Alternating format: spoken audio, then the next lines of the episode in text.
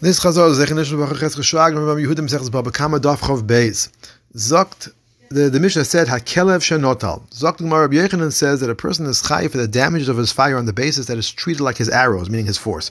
Rish Lakish says he's chai because the, the fire is considered to be his property. Rish Lakish doesn't hold like Rabbi Yechanan because he says that arrows move from his force, and a fire moves without the person's force, so it can't be based on his force. Rabbi Yechanan doesn't hold like Rish Lakish because he says that the property is tangible, fire is not tangible. In fact, our Mishnah gave the case of a dog with a coal. Now, according to the view that fire is chayiv is a force, the reason the owner of the dog is chayiv is because the fire was the force of the dog, and therefore it's considered to be like a. However, However, if one is chayiv for fire because it's his property, this fire is not the property of the, of the owner of the dog, so why is he chayiv?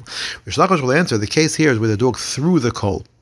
The Mishnah should be understood as saying that he's chayiv full damages for the cookie, he is chayiv half damages for for for the burning of the place where the coal landed, either because it's tzroiris or because it's unusual in its karen, and is potter for the burning of the rest of the stack. Rabbi Yechon would say that the Mishnah is to be understood as a case where the coal, where the dog put the coal down onto the stack. Therefore, for the cookie and for the place of the coal, he's chayiv for full damages, and for the rest of the stack, he only pays for half damages. It's his because the fire is his arrows, and therefore it's considered to be a tzroiris of the dog. Furthermore, Mishnah says if an overloaded camel's packages catch fire from inside a store as it passes by because the load was too large to pass by through the streets, and then set a house ablaze the camel owner is chayiv. If the storekeeper had kept the fire outside, and that's what caused the camel to catch fire, the storekeeper is one who's chayiv. Rabbi Huda says, if what was left outside was ner Chanukah, the storekeeper is potter.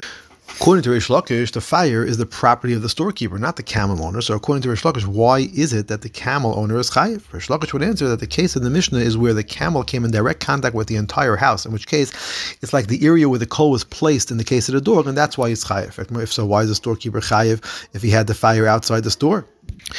And for the Gemara Mishnah is discussing the case where the camel stayed in one place to urinate, and the owner therefore could not move it. During this time, the entire house caught on fire.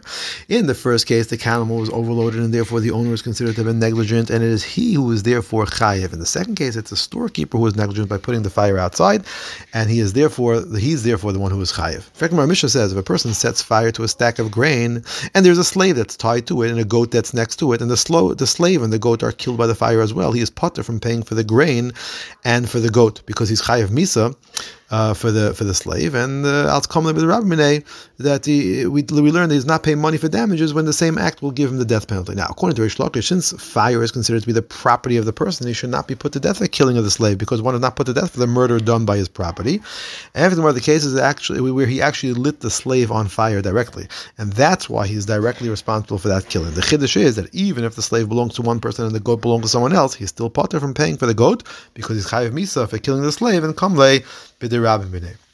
Fact, Gemara Mishnah says if someone gives a fire to a cherishoit a cotton and they cause damage with it, the person is potter and bezin but chayiv b'dei shemayim. Now, according to Rish Lakish, just as a person would be chayiv if he gave his ox to a cherish to watch and the ox then went ahead and damaged, he should also be chayiv if his if his fire damaged, since his fire is considered to be his property. And for the Gemara, Rish Lakish has said in the name of Chizkiah that the Mishnah is discussing where he gave the cherish a coal and the cherish fanned it into a fire. However, if he had given him an actual flame, the person would be chayiv for any damage that was done with it.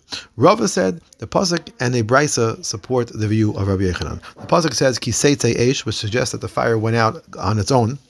The pasuk also says that the one who lights the fire must pay, which suggests that he's only chayiv when he lit the object on fire. We see the Torah considers a spreading fire to be the arrows of the one who lit it.